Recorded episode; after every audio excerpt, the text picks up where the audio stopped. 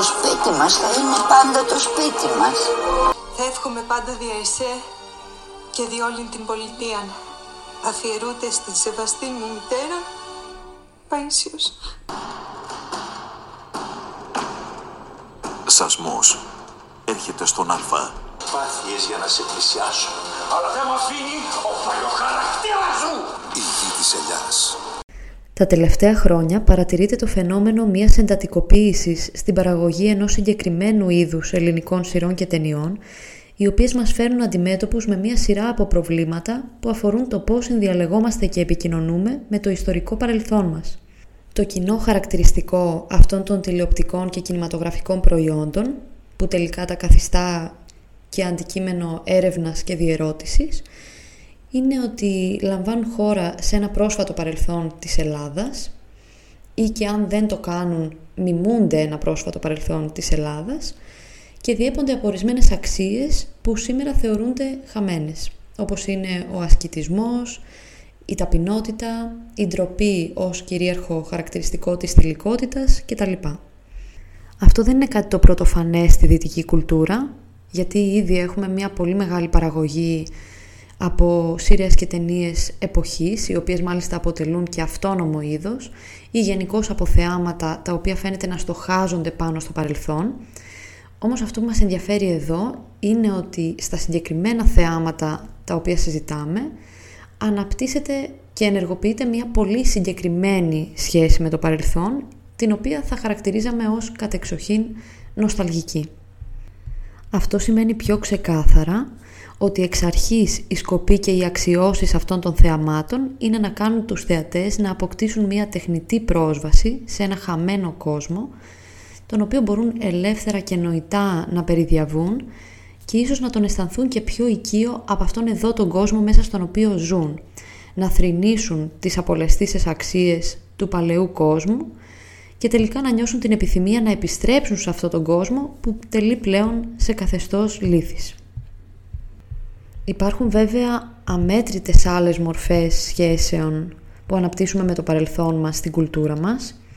όπως είναι το να το κριτικάρουμε, να αποστασιοποιούμαστε από αυτό ή και να το επικαιροποιούμε, δηλαδή να ψάχνουμε συνδέσεις με το ιστορικό μας τώρα, όμως η αίσθηση που προσφέρει η νοσταλγία είναι ότι το παρελθόν είναι ένας άλλος τόπος της ιστορίας, της συνείδησης και της μνήμης μας, ο οποίος έχει περάσει ανεπιστρεπτή και το μόνο που μπορούμε να κάνουμε πλέον είναι να τον παρατηρούμε διαμεσολαβημένα μέσα στις φωτογραφίες, στις ταινίες και στις διηγήσεις που ακούμε για αυτόν,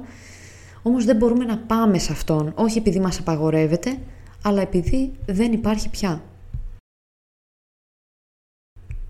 Αυτό είναι και το κύριο συστατικό της νοσταλγίας, η ανάγκη για επιστροφή σε ένα χαμένο κόσμο η οποία μάλλον πηγάζει από τη μερική ή και πλήρη απαξίωση του κόσμου στον οποίο ζούμε εδώ και τώρα. Επομένως, για να υπάρξει η νοσταλγία ως ατομικό ή συλλογικό όχημα μνήμης και επαφής με το παρελθόν, πρέπει να αρνηθούμε το παρόν μας.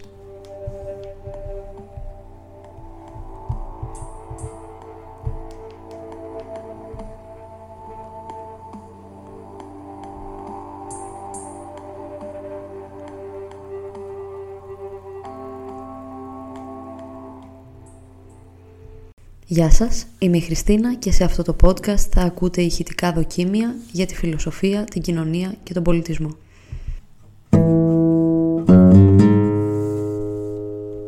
Ας προσπαθήσουμε να εμβαθύνουμε τώρα στο ζήτημα της νοσταλγίας, πηγαίνοντας στις πιο στοιχειώδεις τις εκφράσεις, που φυσικά δεν είναι άλλες από το πώς δημιουργείται η νοσταλγία και πώς συγκροτείται ατομικά στον εαυτό μας ως ψυχικό φαινόμενο απλής εκδήλωσης. Όλοι μας έχουμε βρεθεί σε περιπτώσεις όπου θυμηθήκαμε μια παλιά μας στιγμή στην οποία όχι απλώς θέλουμε να επιστρέψουμε νοητικά, αλλά να επιστρέψει και όλη η ύπαρξή μας εκεί. Αυτή η έντονη επιθυμία να επιστρέψει κανείς στο παρελθόν του, σε καλύτερες ή απλούστερες μέρες, σε τελική ανάλυση το να νοσταλγήσει και να λαχταρίσει το παρελθόν του, δεν είναι κάτι από μόνο του κακό. Αντιθέτως, η νοσταλγία ως ψυχικό φαινόμενο ατομικής εκδήλωσης στον καθένα μας ξεχωριστά είναι μία ακόμη σχέση ανάμεσα σε άλλες που συνάπτουμε εμείς με το παρελθόν μας. Στην ατομική της εκδήλωση, επομένως, η νοσταλγία παραμένει ένας τρόπος αναστοχασμού και επεξεργασίας του παρελθόντος μας και της ιστορίας μας, ο οποίος μάλιστα μας προσφέρει και την αίσθηση της συνέχειας, του νοήματος και της ελπίδας. Αυτό που αποκαλούμε αυτό έτσι κι αλλιώς διαμορφώνεται σε μεγάλο βαθμό από αυτή την αλυσίδα συμβάντων και αντιστρόφως αυτά τα συμβάντα είναι και που μας δίνουν την αίσθηση κυριότητας και κατοχής αυτού του εαυτού που κατά τα άλλα παραμένει ίσως ένα δυσεπίλητο μυστήριο. Νοσταλγώντας λοιπόν ατομικά νιώθουμε και πιο οικία τα γεγονότα της ζωής μας, τα νιώθουμε πιο δικά μας και φυσικά μας κάνουν και να ελπίζουμε γιατί αυτά τα θετικά συμβάντα ή τουλάχιστον ό,τι εμείς έχουμε αξιολογήσει ως θετικό συμβάν είναι σημεία αναφοράς. Είναι δηλαδή κάτι που το έχουμε ζήσει και είναι πιθανόν να το ξαναζήσουμε. Από τις παρατηρήσεις που έχουμε κάνει ως τώρα για την νοσταλγία, που αφορούσαν κυρίως την ατομική σχέση του ατόμου με τη μνήμη του και το παρελθόν του, καταλαβαίνουμε ότι ένα μεγάλο μέρος της νοσταλγίας είναι ακριβώς αυτός ο εσωτερικός προσωπικός δεσμός του εαυτού με το προσωπικό του παρελθόν. Επομένως το ερώτημα εδώ είναι τι γίνεται με την νοσταλγία όταν ανάγεται τελικά σε μια συλλογική πρακτική μνήμης. Δηλαδή, τι ακριβώς κάνει το θέαμα, η τηλεόραση, τα μίντια κτλ. όταν παράγει νοσταλγία. Τι θέλει ακριβώς να μας πει; Για να το δούμε αυτό θα κάνουμε μια κατά κάποιον τρόπο γενεαλογία της νοσταλγίας ώστε να μπορέσουμε να καταλάβουμε και όλας τι σχέση είναι αυτή ακριβώς και πώς συνέχει τον πολιτισμό μας εδώ και πολλά χρόνια με διαφορετικούς τρόπους κάθε φορά. Σήμερα η νοσταλγία είναι έτσι κι αλλιώς πολύ κεντρική στην πολιτισμική μας παραγωγή και θα πάμε και εκεί αργότερα. Όμως είναι σημαντικό να δούμε πώς ξεπηδάει και αναδύεται σαν πολιτισμική πρακτική στα βάθη της ιστορίας μας για να κατανοήσουμε και το τι συμβαίνει τώρα. Η ιστορία αυτή περιλαμβάνει πολιτισμικά γεγονότα νοσταλγίας περισσότερο, παρά παρουσιάζει μια πραγματική συνέχεια στους τρόπους της εμφάνισής της. Καταλαβαίνουμε αρχικά ότι η νοσταλγία στην ατομική της έκφραση είναι επιθυμία για επιστροφή σε προηγούμενα χρόνια της ζωής μας που διακρίνονταν από αθωότητα, ανεμελιά και έλλειψη ευθυνών αλλά τι συμβαίνει όταν νοσταλγούμε σε συλλογικό επίπεδο πλέον; Σε μια πρώτη ανάγνωση, η συλλογική νοσταλγία έχει και αυτή το δικό της αντικείμενο – όπως δηλαδή ένας ενήλικας που κάνει διακοπές και το κατακλείζει ένα ανίκιο συνέστημα γιατί οι διακοπές ως παιδί είχαν διαφορετική αίσθηση ή όπως όταν λέμε μακάρι να μπορούσα να ξανακούσω αυτό το τραγούδι ξανά για πρώτη φορά Αντίστοιχα, η συλλογική νοσταλγία έχει ως αντικείμενό της τους παλιούς θεσμούς και ιδέες στις οποίες θέλει να ξαναεπενδυθεί και θέλει να τις ενσωματώσει ξανά όμως αυτό που ίσως όντως της λείπει κάτω από αυτό το παραπέτασμα των θεσμών και των αξιών είναι οι διαφορετικές αισθήσεις και όροι ζωής που κάποτε ήταν αλλιώς. Όπως πολύ εύστοχα παρατηρεί και η θεωρητικός Βετλάνα Μπόιμ, η νοσταλγία είναι μία λαχτάρα για έναν τόπο, αλλά πολύ περισσότερο είναι η λαχτάρα για έναν διαφορετικό χρόνο. Το χρόνο της παιδικής ηλικίας, τους αργούς ρυθμούς των ονείρων μας – Ευρύτερα, η νοσταλγία είναι αντίσταση στη μοντέρνα ιδέα του χρόνου, του χρόνου της ιστορίας και της προόδου. Και πράγματι, πολύ συχνά στις θεωρίες που διακρίνονται από νοσταλγία, βλέπουμε να επανέρχεται ξανά και ξανά αυτό το μοτίβο του χαμένου παραδείσου και του παλιού μεγαλείου. Το να πούμε τώρα ότι αυτά τα αφηγήματα περί χαμένου παραδείσου και παλιών καλύτερων ημερών κτλ είναι αποτέλεσμα μιας αποσταθεροποίησης στην εποχή αυτού που εφευρίσκει την αφήγηση αυτή, ίσως να ήταν μια πολύ απλοϊκή εξήγηση για να μπορέσουμε να εξηγήσουμε αυτό το περίπλοκο φαινόμενο της σχέσης με την ιστορία και το παρελθόν και ειδικά σε ένα πολιτικό ή πολιτισμικό επίπεδο. Γίνεται ακόμη πιο περίπλοκο γιατί βλέπουμε ότι η ιστορία κυριολεκτικά βρήθη τέτοιων αφηγήσεων και τέτοιων παραδειγμάτων νοσταλγικής σκέψης. Ήδη από τον 7ο αιώνα π.Χ. ο Ισίωδος μιλά στο έργα και η μέρε για κάποιο χρυσό γένος ανθρώπων από το οποίο οι επόμενες γενιές απομακρύνθηκαν και έτσι έπεσαν σε χαμηλότερες μορφές ύπαρξης, άρα και ο Ισίωδος κάνει εδώ που το λέμε κάποιο είδους νοσταλγική ανάγνωση της ιστορίας ως μια ιστορία της πτώσης παρά μια ιστορία της προόδου της ανθρωπότητας. Φυσικά έχουμε μετά και τις διάφορες αφηγήσεις των μονοθεϊστικών θρησκειών οι οποίες είναι κατεξοχήν νοσταλγικές με αυτή ακριβώς την έννοια της πτώσης από τον παράδεισο ή γενικώς της χαμένης εδέμ. Έχουμε βέβαια και τις διάφορες ουτοπίες που ξεπηδάνε, μπορούμε να μιλήσουμε για την πλατωνική πολιτεία ή ακόμη και για τις ύστερες ουτοπίες και ευτοπίες που αναπτύχθηκαν πριν το διαφωτισμό. Γενικώς η ιστορία της ανθρώπινης σκέψης είναι γεμάτη από στιγμές στις οποίες ο άνθρωπος νοστάλγησε ένα παρελθόν είτε αυτό υπήρχε είτε όχι και ακριβώς αυτό το δεύτερο σκέλος αυτής της παρατήρησης, δηλαδή το ότι αυτό το παρελθόν δεν υπήρχε, ε, μπορούμε να μιλήσουμε και για την πάρα πολύ έντονη μορφή νοσταλγίας, η οποία ίσως είναι και πιο οικία σε εμάς, αυτή του γερμανικού ρομαντισμού του 18ου και 19ου αιώνα. Το ρομαντικό υποκείμενο ενδιαφέρεται πολύ για τις πανανθρώπινες αξίες και την ανθρώπινη χειραφέτηση, όμως καταλήγει να έχει μια οριακή συνείδηση διότι η υπέρβαση και αυτές οι καθολικές αξίες της χειραφέτησης και της απελευθέρωσης δεν αποκτούν πραγματικότητα στον κόσμο. Αυτό επομένως δημιουργεί μια σχέση έντασης μεταξύ του ρομαντικού και του πραγματικού κόσμου και οδηγεί στη νοσταλγία, στη φαντασιακή επιθυμία και στην ονειρική προβολή πάνω σε ένα εξειδανικευμένο παρελθόν ή σε ένα εξειδανικευμένο μέλλον.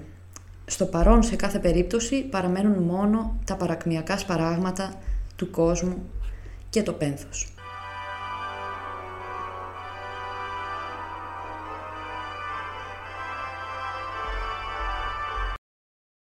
Ο ρομαντισμός πρέπει να αρχίσει να κινεί τις υποψίες μας για το τι ακριβώς είναι αυτές οι νοσταλγικές θεωρίες και τι σκοπούς έχουν και από πού εκπηγάζουν.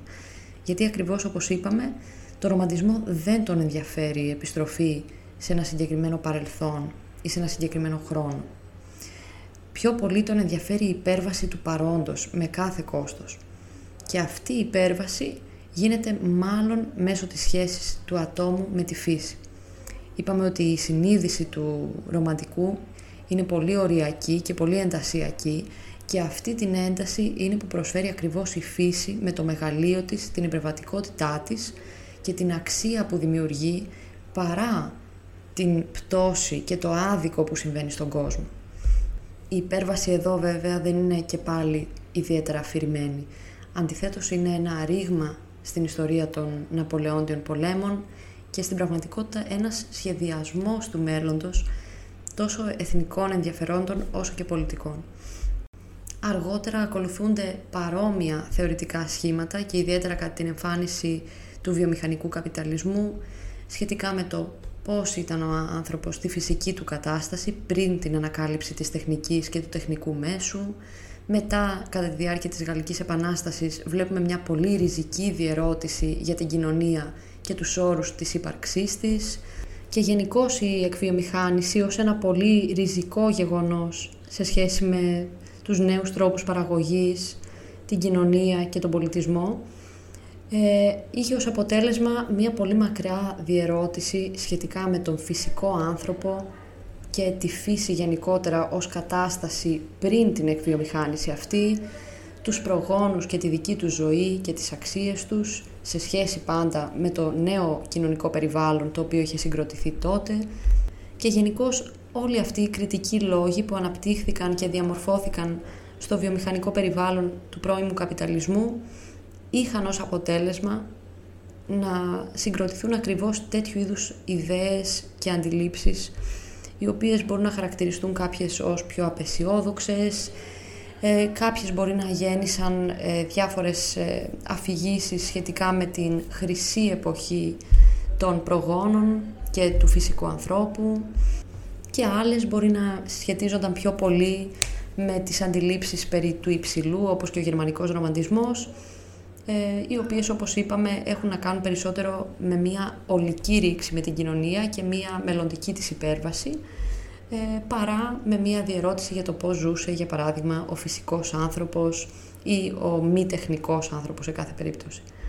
Όπως βλέπουμε, αυτός ο αστερισμός της συλλογικής νοσταλγίας είναι αρκετά περίπλοκος, οπότε δεν μπορούμε πλέον να μιλάμε για νοσταλγία του παρελθόντος απαραίτητα,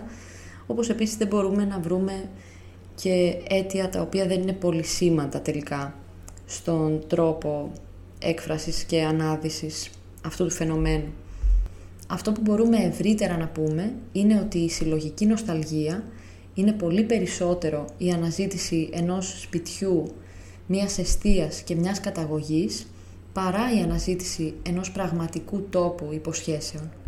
Πολύ περισσότερο η αίσθηση του σπιτιού παρά εκείνος ο πραγματικός χώρος στον οποίο παρευρισκόμαστε. Άλλωστε και σήμερα για μας αυτό το σπίτι έχει πλέον καταρρεύσει. Έχουν μείνει μόνο κάτι κατά τόπους ερυπιώδεις εκτάσεις μνήμης, υπομνήματα πλέον μιας αχανούς ιστορίας ατελείωτων δράσεων, χωρίς την αίσθηση της συνέχειας, μέσα στον κατά τα άλλα δικό μας κόσμο, των οικονομικών, οικολογικών και κοινωνικών κρίσεων. Οι πολλαπλές κρίσεις δημιουργούν και πολλαπλές άρσεις των ταυτοτήτων μας, του ποιοι είμαστε, και θέτουν σε αμφισβήτηση ιδιαίτερα εκείνες τις συλλογικές ταυτότητες, εκείνες τις οποίες μοιραζόμαστε με τους άλλους και δίνουν νόημα στη συνύπαρξη. Και επειδή η νοσταλγία ως κατεξοχήν αίσθημα του ανήκειν θέλει διαρκώς να απαντά στο ερώτημα του ποιοι είμαστε και ποιοι θέλουμε να γίνουμε, αν εμείς δεν μπορούμε να φανταστούμε να γινόμαστε κάτι άλλο, απαντάμε ότι ας γίνουμε τελικά μια κοινωνία νοσταλγίας. Η εικόνα, η αναπαράσταση και η διαμεσολάβηση που είναι οι κυρίαρχες μορφές κατανόησης του κόσμου μας μας βοηθούν πλέον όχι μόνο συλλογικά αλλά και ατομικά να νοσταλγούμε τις στιγμές που άλλοι συχνότερα και άλλοι σπανιότερα φωτογραφίζουμε και βιντεοσκοπούμε γινόμενοι ταυτόχρονα καταγραφείς και δρόντες αυτής της ψηφιακής μας μυθολογίας που γίνεται ο άειλος τόπος της μνήμης και ταυτότητάς μας. Τη δυνατότητα αυτή, όπως και άλλες δυνατότητες νοσταλγίας, μας τη δίνει η διαφήμιση και η βιομηχανία του θεάματος που αναλαμβάνουν την παραγωγή και την εικονοποιία της επιθυμίας μας, τον τρόπο και τη μορφή με την οποία επιθυμούμε και νοσταλγούμε. Αυτό θεωρητικά επιτρέπει στον καθένα να νοσταλγεί μέσω της αισθητικής απεικόνησης της προτίμησής του, άλλος αφινόμενος στη γνησιότητα και τις αυθεντικές αξίες που διατηρεί η επαρχιακή ζωή στην Κρήτη της τηλεοπτικής σειράς «Σασμός», άλλοι πηγαίνοντας στην Disneyland, το ζωντανό τόπο της παιδικής ηλικίας όπως αυτή οφείλει να απεικονίζεται αισθητικά και άλλος βλέποντας σειρές της δεκαετίες του 90 ή αγοράζοντας κούπες τυπωμένες με σοβιετική τέχνη. Σε όλες τις περιπτώσεις προσφέρεται τόσο ο τρόπος με τον οποίο κανείς νοσταλγεί όσο και το περιεχόμενο, το αντικείμενο της νοσταλγίας σε κάθε αισθητική και πολιτική της ανάδυση. And we will make America great again. God bless you and good night. Η σύγχρονη μορφή νοσταλγίας, όπως διαμορφώνεται από το θέαμα της πολιτικής, τη διαφήμιση και τα μίντια, μας δίνει τη μισή υπόσχεση του σπιτιού, του εστιακού και της καταγωγής, την ανακούφιση και την ασφάλεια του πρόσφατου ή μακρινού παρελθόντος. Το θέαμα οικειοποιείται παλιά προϊόντα του και τα ανασυντάσσει, κάνοντας ακόμη και τις ταινίες και τη μουσική της Χούντας αντικείμενα μιας φαντασιωτικής επιθυμίας του ανάλαφρου, του οικείου και του αυθεντικού. Αυτό όμως, σε αντίθεση με άλλες μορφές νοσταλγίας στις οποίες αναφερθήκαμε, ενεργοποιεί μόνο τις δυνάμεις εκείνες της στάσιμης οικειότητας, της μελαγχολίας και της εξειδανίκευσης ενός γενικού και αόριστου παρελθόντος που γνωρίζει κανείς μόνο μέσα στο ψηφιακό μοσαϊκό της αναπαράστασης αποκλείοντας από την άλλη τις δυνάμεις του σχεδιασμού και της δημιουργικής φαντασίας που γεννά η κριτική του παρελθόντος, η ρήξη με το παρόν και η χαρτογράφηση του μέλλοντος. Για να επιστρέψουμε στην παρατήρηση που κάναμε πριν, η σύγχρονη θεαματική νοσταλγία λέει ότι αν δεν ξέρουμε ποιοι είμαστε ή ποιοι θέλουμε να γίνουμε, τουλάχιστον ας φαντασιωθούμε το ποιοι θα μπορούσαμε να είχαμε υπάρξει. Με το βαρύ όμως κόστος να ξεχάσουμε να φανταζόμαστε τις μελλοντικές μας ταυτότητες.